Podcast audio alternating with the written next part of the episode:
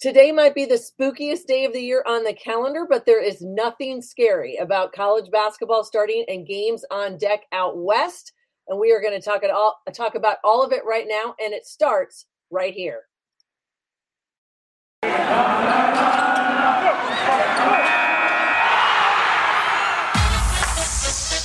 You are Locked On Women's Basketball. Your daily podcast on women's basketball. Part of the Locked On Podcast Network. Your team every day.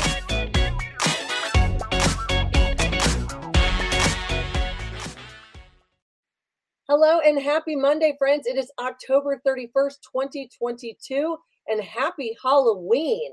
Uh, I am Missy Heidrick, National Women's Basketball Correspondent at the Next, and so happy to have you here at Locked On Women's Basketball. Thank you for making Locked On Women's Basketball your first listen every day. We are free and available wherever you get your podcasts. And today's episode is brought to you by Bet Online. Bet Online has you covered this season with more props odds, and lines than ever before. Bet Online is where the game starts. So you can follow me on Twitter at Missy Heidrick, but I also want you to follow us at the Next Hoops, at the Next Hoops, and this podcast at Locked On Women's Basketball. So the last couple weeks, we've dove into a host of conferences to highlight games and teams all across the country. Last week, I dissected the next top 25 preseason poll done by yours truly. Today, we are diving into one of the top mid major leagues in the nation, the West Coast Conference. We're going to talk storylines, teams, coaches, players, and games to watch. And I am so happy to be joined by Matthew Walter, one of the awesome journalists at The Next, who covers the WCC and more.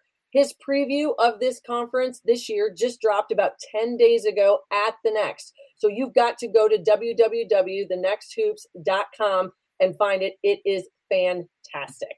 All right, Matthew, I am going to ask you maybe the toughest question that you're going to answer today. Um, if you have your choice, which way or another, what is your favorite Halloween candy? That's tough. I would have to say it's either Butterfinger or Reese's would be my two two choices. I'm a, a peanut butter guy, so those are the ways I go. There you go. I'm a sugar candy person, so like if you score me a mini bag of Skittles, or I always tell my children to go find those little box of dots, and then they become my favorite kid for that day. That's usually how it goes. All right. Um, let's talk about the West Coast Conference. Uh, we're going to talk about where your poll, what you looked at from this league. But if I'm going to talk storyline, I feel like one of the biggest ones, and correct me if I'm wrong, has to be the change and what we're going to see at BYU this year. Um, when you talk about Jeff Judkins retiring 21 years in the head coaching position there in at BYU, they make a head coaching change knowing that they're headed to a new league a year from now. This is going to be their last in the WCC. But they go and hire a, a coach with really no collegiate track record out of the high school ranks. Um, this might be sort of the do or die. We don't know what this looks like, but tell me your thoughts of what BYU looks like coming into this year and where this goes for them. Yeah, it's you know after having probably one of the most successful seasons in, in school history, I I really think they're going to take a big step backwards. I think you look at it, you graduate three starters, you lose another starter in Shaylee Gonzalez, the conference player of the year from a year ago, to the transfer portal, and she joins Texas. Oh, by the way, is the new conference you're joining in the Big 12. Obviously, Texas at some point will move to the SEC. Right. But now you're asking, you know, you're asking Amber Whiting, the brand new head coach with no college coaching experience, who has coaching experience at the AAU and high school level, to try to replace the winningest coach in school history and Jeff Judkins, who, by the way, just took you to your best season. You know, you finished as high as you finished. You were ranked. You got a really high seed in the NCAA tournament, and it's just it's really hard. I feel like for for her to try to replace what he did, and the fact that you only return one starter. And yes, Lauren Gustin is a really good player, She's a great rebounder, but she's not the kind of player who scores on her own, right? She's the kind of kid who needs other people to make her score, and that's what made her so good with the Shaylee Johnsons, Shaylee Gonzalez's, and the Paisley Johnsons of the world to help make her life a little bit easier. Now, can you really focal point your offense around her? I don't know about that. That's going to be tough, I feel like, for BYU to do. And all the other kids that are there now to have to step into roles who didn't play a lot of minutes, right? Jeff Judkins was playing a seven, six, seven, eight person rotation. So a lot of these kids who didn't play a lot you know, under Judkins are not going to be asked to play more and try to fit in. Talking to these, you know, talking to uh, Amber and talking to um, Lauren at Media Day, they still feel confident. They were picked third by the coaches to finish in that conference, and they felt slighted by being picked third after constantly finished first and second. But it's I just you know it's hard to see a team with a brand new head coach after 20 years of the same person with a lot of scoring gone. They lose so much from that roster from a year ago to try to finish in the top three in what I think is maybe the most wide open year in the WCC in, in the last five years or so. Well, and and you can play with a chip on your shoulder. I mean, that can give people a lot of confidence. And like you said, if they feel a little bit slighted, that's great. But again, I would equate, I would agree with exactly what you said about Laura Gustin. I really like the fact that she is a beast on the backboard. She's going to go get you second chances. She's going to be, she's going to hold down defensive rebounds, but she may not be able to handle 18 to 20 points a game consistently. And then you've got to fill that vacancy left by Gonzalez and what that looks like. And and again, I think a new coach, new era, all of that, it's hard to implement a new system when you do have that holdover and a bunch of kids that really didn't have a lot of experience. I think that makes it really tough. And especially when you start talking about some of the the top teams in this league that have been kind of biting at their heels for the last couple years. Now they're the ones that want to supplant BYU at the top of the list. Yeah, and another thing I look at too, right, is BYU last year was so dominant. They lost one conference game. They were beating teams up in the West Coast Conference night in and night out by large chunks. And I think a lot of teams are going to see this as an opportunity to go, let's go and get the person who kicked our butt, you know, over the last five years, right? This yeah. isn't our opportunity. This is an opportunity to go get somebody who constantly has been beating us and so maybe that's extra hunger for those teams to go, you know, BYU's kind of down. They're about to leave the conference. Let's just see if we can get one last good hurrah and beat them. And I just, it's hard for me to imagine this team that's, again, replacing so much with a brand new coach who has limited coaching experience in the college world to try to compete in, in what I think is the best mid major conference in the country with a limited amount of returning skill players. All right, so let's go and look at um, who has been picked by the WCC coaches to win this league this year, and that is Gonzaga. You've got Lisa Fortier. She comes back with key returners from um, last year's conference tournament championship team, which was a key piece of that for them. But just tell me a little bit about maybe some of the the key players and who drives this Gonzaga squad and why they can solidify themselves now, possibly with a WCC championship this season. So they're they're led by three kids, um, three players who are all conference preseason selections, and it starts in the backcourt with the Truong twins, Kayleigh and Kaylynne Truong, two guards out of Houston, Texas. Kayleigh started the whole year. Kaylynne came off the bench for Gonzaga last year. I would expect with the departures Gonzaga's had that they will both jump right into that starting lineup, and they play so well with each other scoring guards, can set up their teammates, score at all three levels, really good at just, you know, they have really high basketball IQ and they play really, really well together. They're really dynamic. Kayleigh had a great NCAA tournament, scored 20 points against Nebraska in the first round. Just really, really good players. And then the next star, someone who I think everyone in, in Spokane thinks is going to be the next post star for Gonzaga, is Yvonne Ejim, who was last year's WCC Sixth Player of the Year. Now she's probably going to start because they graduate both of their starting front court players. And Ejim is as athletic as can all be. Just can score from the high post, wants to get downhill to the basket, draws fouls, really, really athletic on defense, will block shots, can stay in front of her opponents. And those three are their core returners, and they're going to go out there and really give Gonzaga exactly what they gave them last year and probably even more. And then the player that I think to watch for Gonzaga is the addition of Brenna Maxwell, the transfer from Utah. She is a, you know, a great shooter. She shot 40% at Utah, averaged 10 points a game, playing mostly off the bench for the Utes.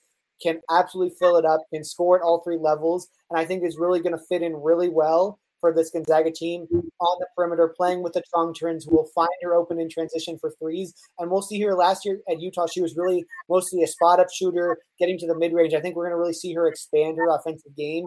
And Lisa Fortier told me at Media Day the one thing about Brenna is she really is trying to get better. She's taking whatever feedback the coaches have given her since she came to Gonzaga, really trying to get better on the defensive end and being a multi level scorer for them. And that's someone who I think other teams are really going to struggle to guard because she's coming from a power five level.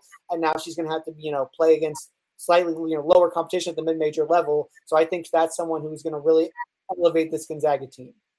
Says a lot about her when you think about to have your coach say that for someone who's had a successful career at the P5 level to still be a sponge, to be that kind of coachable person. And if I'm, you know, if I'm Gonzaga, say that's exactly the kind of kid that you want on your roster because they can only continue to elevate the talent that you have on your team. All right, so let's talk about the team that's picked right behind them, pick second, ahead of BYU, and that is this Portland squad, one that I think might turn some heads for some people just simply because they've got some people coming back.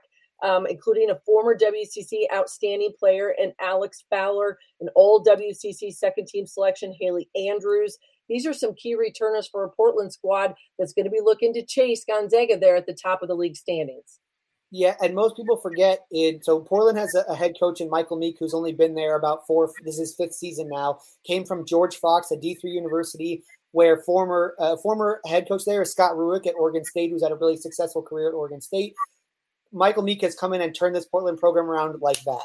And yeah. his first season, people forget they won the conference tournament, but it was the year of COVID, so they didn't even get to go to the NCAA tournament. Right. So they don't have to see what they got, what they do, and what they bring to the table. Mm-hmm. So for them, you're right. It starts with Fowler and Andrews. Fowler is a uh, junior uh, center, six four, really big, super mobile, can score at all three levels. Just they put her in situations really easily around the block. She can hit outside shots. She can hit mid range shots. Really smart kid. And she and Haley Andrews are both from Australia. They're from the exact same town in Australia. They've been playing with each other and against each other since they were little kids. And so they have this connection that sometimes I just I've watched them play now three or four years. Andrews is the point guard will see Fowler open before she's even open and just yeah. throw her the ball, and, and Fowler knows exactly where to be. Andrews, meanwhile, is an incredibly high IQ point guard, a little bit of a bigger point guard at five foot ten, really good at scoring the ball, really good at just knowing where to be on offense, knowing where to help her teammates. Only downside is she's coming off an ACL tear. So she's going to miss the first two months of the season. But I expect, having talked to her and Coach Meek at, at media day, that she'll be back by conference play, and that they're the they're the two that stir the drink for Portland. Now Portland has some other great players around them. Six seven center Lucy Cochran, who's a transfer from Oregon from a couple years ago, led the the conference in block shots last year. Uh, Portland's a team they play a press, they zone it on, on, the back end, and they really like to mix it up on defense. And just like Scott Rueck, Michael Meek has a playbook that's about this thick, and they like run a ton of different actions, and they're just a really team that just will find different ways to score the ball. And with Fowler and, and um, Andrew sort of leading the way for Portland, they're going to be a really dangerous team. And like I said earlier, this is a wide open West Coast Conference. I could see any one of the top three or four teams winning this league. And Portland, with that experience of having won it in Meek's first year, knows that they can get back there. I think a lot of it depends on can Andrews get healthy and get up to speed, you know, at that point, and then can you beat Gonzaga? Can you prove that what you've done already in that COVID year can be done again? Absolutely. All right, we're going to talk about some of those more te- the other teams in the WCC in just a moment. But first, we have to talk about the fact that betonline.net is your number one source for betting football and the start of the new basketball season. Find all the latest player developments, team matchups, new podcasts, and in depth analysis on every game. And as always, BetOnline remains your continued source for all of your sports wagering information with live betting and up to the minute scores for every sport out there. I say it almost every time, but I live in the state of Kansas. Sports wagering is now legal, so you could get right on your phone and get it going at any moment, anytime. The fastest and easiest way to check in on all your favorite games and events, including MLB, MMA, boxing, and golf. Game three of the World Series tonight, Halloween. Get set. Pay it's the Phillies and the Astros. That's going to be a big one. You know it's going to be a hot topic on Bet Online. So head to the website today or use your mobile device to learn more. Bet online where the game starts. All right, everybody, I am Missy Heidrick, and thank you for making Locked On Women's Basketball your first listen every day. For your second listen today, check out Locked On Sports Today. From the games that matter the most to the biggest stories in sports. Go beyond the scoreboard and behind the scenes with local experts and insights only Locked On can provide. Locked On Sports Today, available on this app, YouTube, and wherever you get your podcasts. All right, Matthew Walter, let's talk a little bit more as we kind of bounce down in this WCC. We look at the preseason poll, it's pretty heavy on that top side. But a couple other teams that have kind of stood out to me as you look at it, I think they sort of sit in that four or five range in the voting from the coaches poll. Um, San Francisco and St. Mary's. And I, I bring up St. Mary's because it's been interesting to me to listen to a couple other maybe Power Five coaches as they've talked about their non conference, thinking about beefing things up a little bit, knowing they've got a schedule tougher, and people going to St. Mary's and that being a difficult place to play.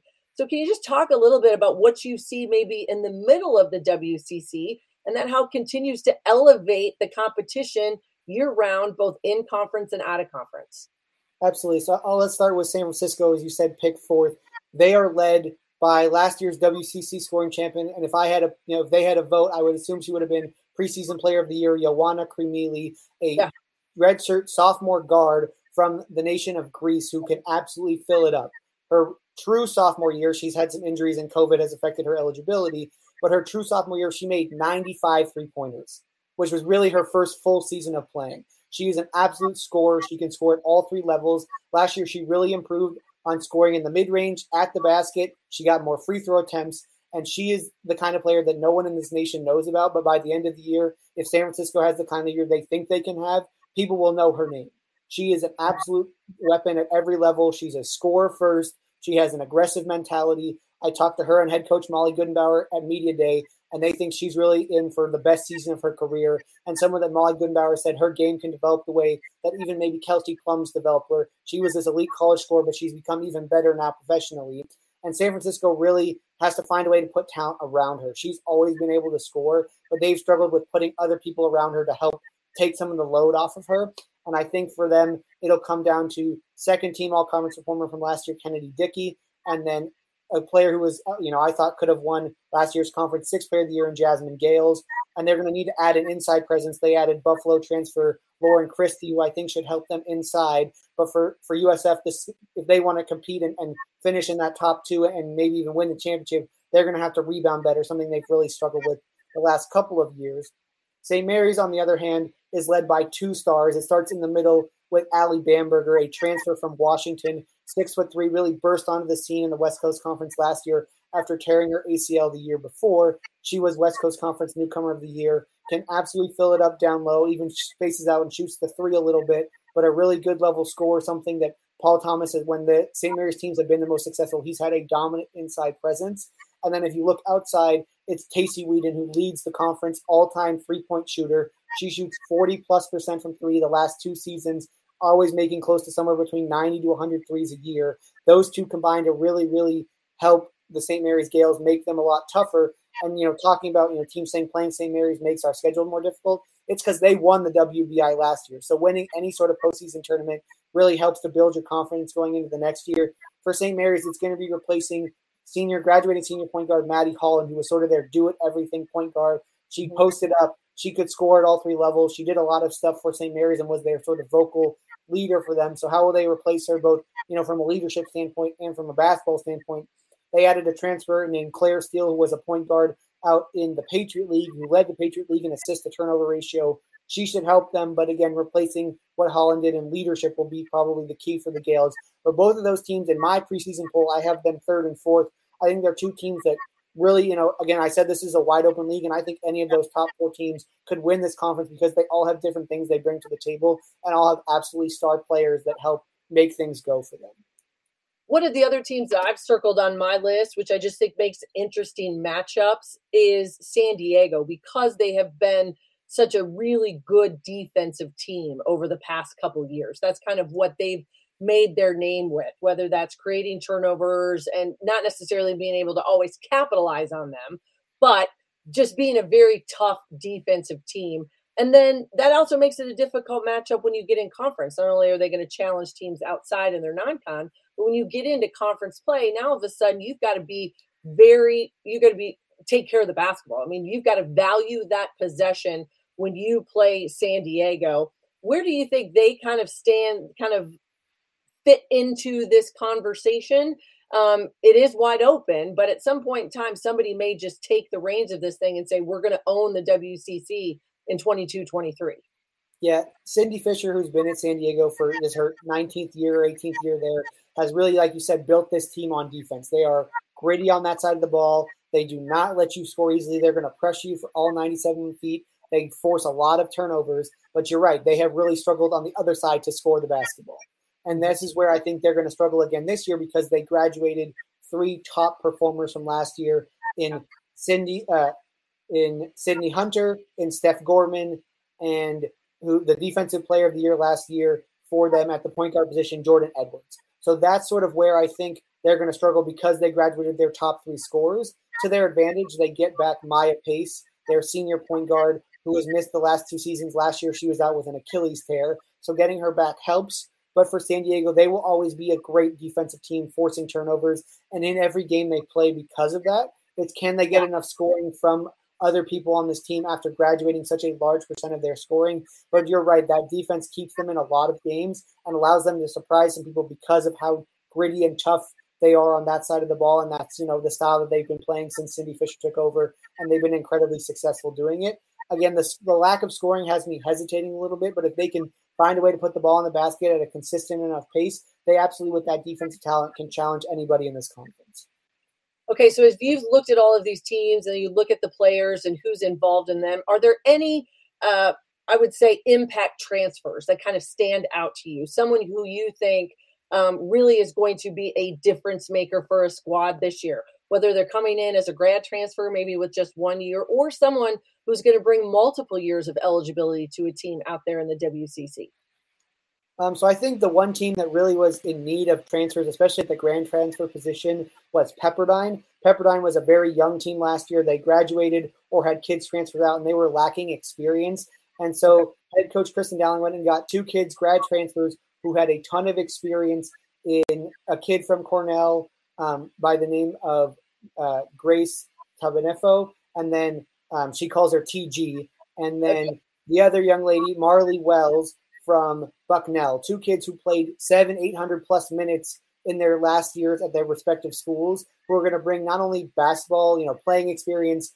Wells helps because she has postseason experience having played at Bucknell, but they're just going to bring scoring and leadership stuff that you know Pepperdine was missing without you know having a lot of young kids, a lot of young faces trying to be their leaders this year. So those two definitely will help.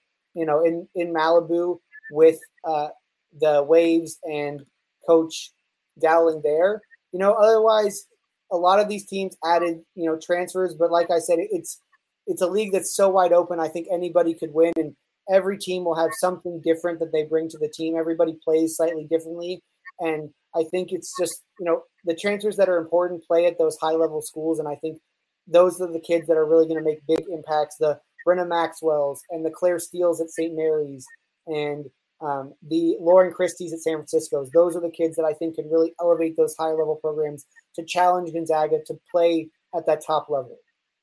All right. So when we come back, we've got some key games to set your DVRs for out for the WCC, and we are going to talk about Matthew's preseason breakdown of the WCC and the next poll of this league. So stay right with us here in just a moment. All right, everybody, welcome back. It is Locked On Women's Basketball. I am Missy Heidrick, and so happy to be here with Matthew Walter. All right, Matthew, a couple weeks ago, I started kind of diving into all the different conferences across the country, P5s, mid majors, didn't matter because I know we are going to see great games all across the country. There were a few in the WCC that I highlighted, some that I really thought that could be games that, um, you know, are going to be impacts, ones that people are going to want to circle. And what's interesting is that the WCC regular season conference schedule starts prior to the holidays. They're going to kick it off on the weekend of December 17th, that Saturday. And the very first game out of the gate is going to be BYU at Gonzaga. It feels to me that maybe at the end of December, before we even turn the calendar to 23, we may know a lot about these two teams when they match up in that first league game. Yeah, and I think there will be a lot of um, hunger on the Gonzaga side. They may have won the matchup in the conference tournament to get to that NCAA tournament. But if you remember in the regular season last year, when BYU went to Gonzaga, Gonzaga held a double digit lead at the half, and BYU came back to win the game. Then in yeah. Provo, Gonzaga went to BYU and just absolutely got demolished. BYU yeah. ran them over, something they did to almost every team in conference play at home in the Marriott Center in Provo. So I think Gonzaga will have this one circled as, you know, BYU's, as we said, maybe down on their luck this year, just not to the level they were last year. And I think Gonzaga wants to come out and prove we're still the cream of the crop of the West Coast Conference. We want to win this conference and show that we are the team to beat. We're going to get another regular season championship. We're the team to beat in that conference tournament to get that spot to go to the NCAA tournament. Well, and then when we flip the calendar to 2023, one of the ones that I also circled again, you got to look at where, just like any conference, we know that you've got to hold home court, you got to steal a couple on the road. And when I talk to mid major coaches all across the country, they always tell me your season is broken into really kind of three buckets, right? It's broken into your non conference where you've got to get yourself some wins. You got to kind of build that net ranking up a little bit. You can't be afraid to schedule, you can't be afraid to go on the road. Then you've got your regular conference schedule, and then they really focus in on that conference tournament because that's the automatic qualifier. Most mid majors are not going to get multiple bids. The WCC has been fortunate the last few years because of the caliber of teams in, in like Portland and in Gonzaga and in BYU that there's been opportunity for multiple bids. So if I got to hold home court and win a couple and steal some on the road, if I'm Portland, I've got to say Gonzaga comes into my house in mid January, January, Saturday the 14th. I cannot let them leave with a win. You've got to hold home court. Yeah, and I think those Gonzaga Portland matchups and the way the West Coast Conference is set up is every team based on location has a travel partner or a partner team. And that when you play that partner team, you only play the one day that Saturday of that week. So Gonzaga and Portland are partners. So those are sometimes most of the time considered the rivalry games. So that's the big rivalry game I think I'll be watching all year is when Gonzaga and Portland play, both at home and at Gonzaga and at Portland. Who yeah. wins those games?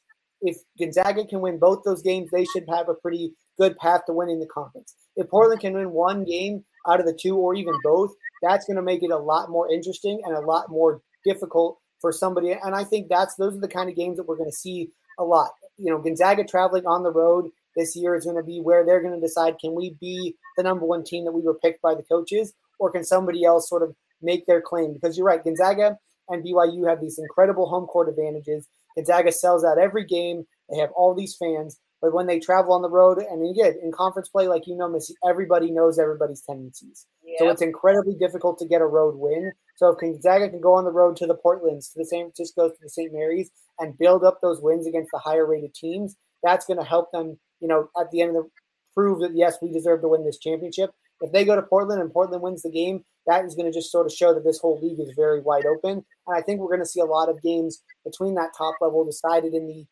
two to six point range in terms of scoring, where it comes down to those last couple possessions in the last few minutes of the fourth quarter.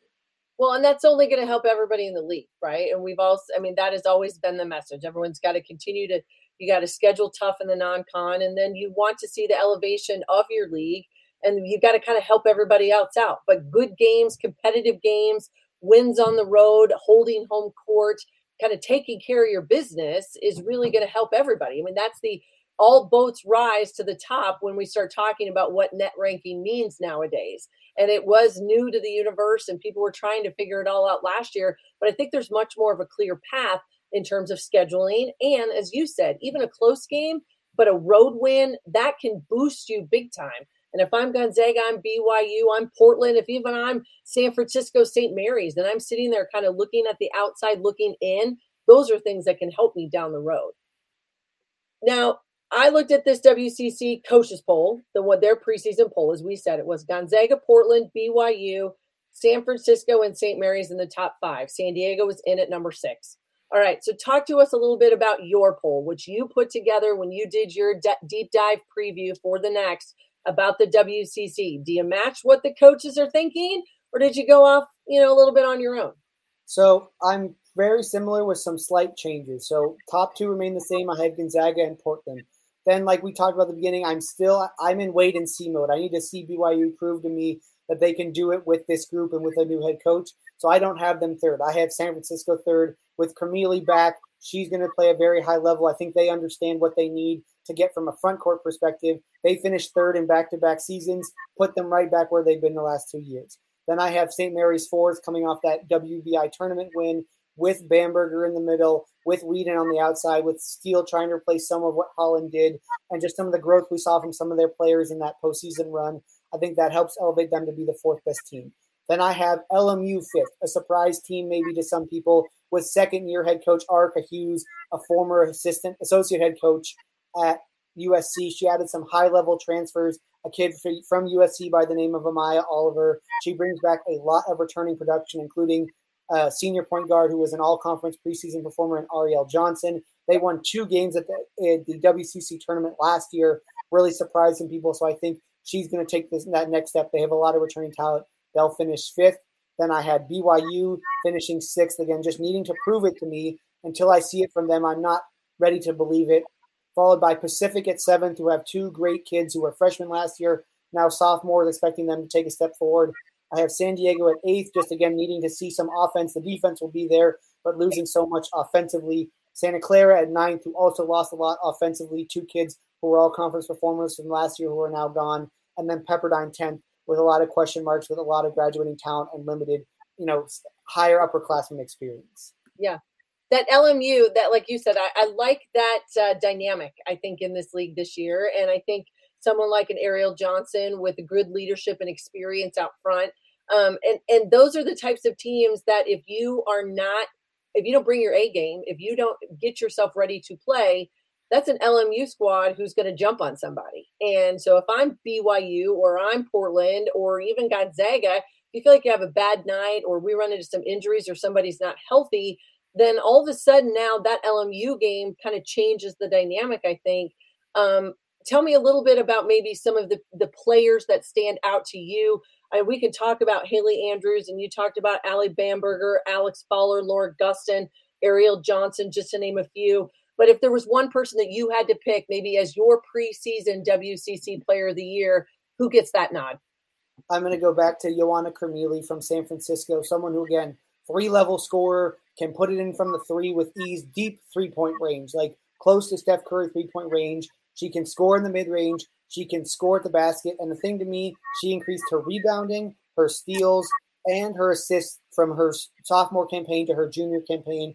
Only expect her to take a step forward and again, the big key can they get other scoring around her? But she scores at such a high level, almost 20 points a game last year. She's averaged almost 19 points a game in her three seasons, and she missed half of her freshman year with a foot injury. How much can she just keep developing and keep growing as a player? She's hungry. She's a competitor. She doesn't like to lose, and I think she really wants to prove the San Francisco team is the best team in this league and take them to the NCAA tournament.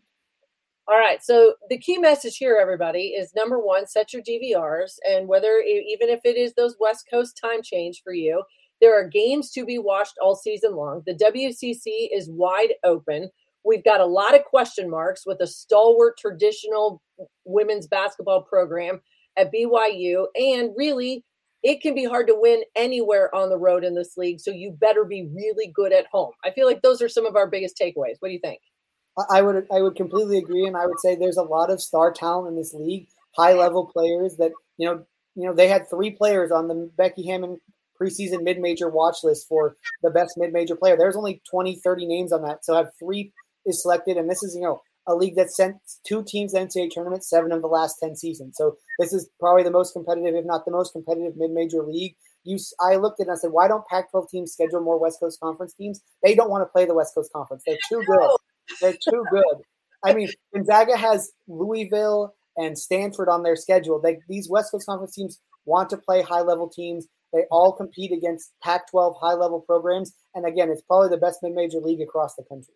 No, I would agree with you. And I would say that that same message runs true. If you had this direction in the middle of the country, there's not many teams in the Big 12, the Big 10 that want to play Missouri Valley squads. So when you talk about probably, I think maybe two of the be- the two best mid major leagues, it's the Missouri Valley and the WCC, and nobody wants to play them because it's really really hard to beat them.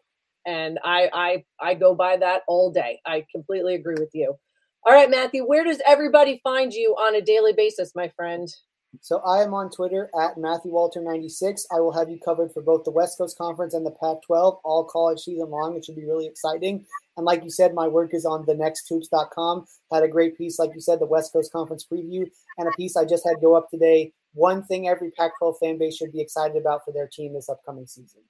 Well, again, there is not enough basketball that we can get our hands on, and it's all starting It is Halloween. It might be scary everywhere else, but let me just tell you at the next hoops and at Locked On Women's Basketball, it is not. It is calm and collected in college basketball all day. Thank you, Matthew. This has been fantastic. You are the best. And I want to thank everybody for watching and for listening with us here on Locked On Women's Basketball. You can find me, Missy Heidrick, at Missy Heidrick on Twitter, all of my amazing colleagues also by following us at the next hoops on Twitter and this podcast at Locked On WBB. Please join me here on Mondays to talk everything college hoops and come back all this week for more episodes, college basketball news and notes, international basketball highlights and action, and the moves across the WNBA, including head coaches' hirings. We have you covered. There's always going to be something breaking, and you'll find it at the next. Thank you for making Locked On Women's Basketball your first listen. For your next listen, check out the Locked On Sports Today podcast, the biggest stories of the day, plus instant reactions, big game recaps, and the take of the day. Available on the Odyssey app, YouTube, and wherever you get your podcast. Thank you, everybody, for joining us here on Locked On Women's Basketball. Happy Halloween. Find all of your favorite candy and come back and find us all week right here